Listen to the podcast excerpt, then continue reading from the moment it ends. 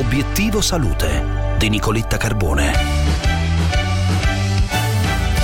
Diabete, un possibile nuovo trattamento per la retinopatia diabetica arriva da un vecchio farmaco, quanto suggerisce uno studio condotto dai ricercatori del Dipartimento di Medicina dell'Università di Padova e dell'Istituto Veneto di Medicina Molecolare, pubblicato su Diabetologia, che è la rivista ufficiale della Società Europea per lo Studio del Diabete.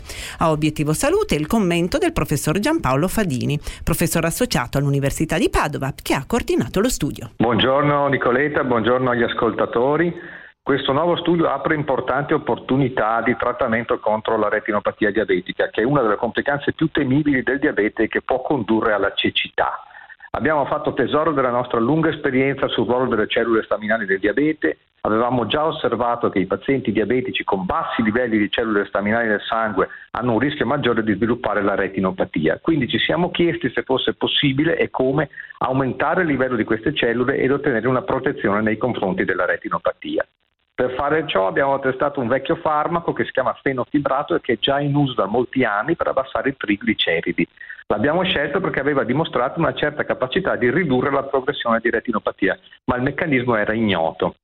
Il trattamento con fenofibrato per tre mesi si è dimostrato in grado di stimolare il livello delle cellule staminali e proiettando questo effetto sul rischio di retinopatia stimiamo una possibile riduzione fino al 30%. Consumo quotidiano di noci ridurrebbe il livello di colesterolo LDL, quello cattivo. A suggerirlo uno studio diffuso dall'American Heart Association e pubblicato sulla rivista Circulation.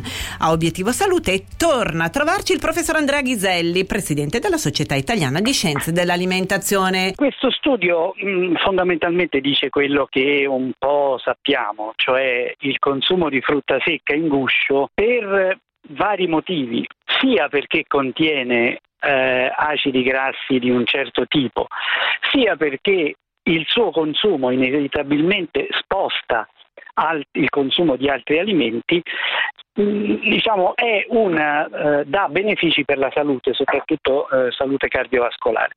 Quindi il consiglio è quello di introdurre quotidianamente frutta secca in guscio nell'alimentazione di tutti i giorni, a colazione, come spuntino, come, prepara- come ingrediente di primi piatti o di secondi piatti, insomma aggiungere la frutta secca in guscio, stare attenti perché ogni etto di frutta secca in guscio aggiunge anche 600 kcal e quindi non sperare che esista una bacchetta magica che ci salvi dalla colesterolemia e malattie, dalle malattie cardiovascolari, ma una dieta nel suo complesso fatta bene certamente sì.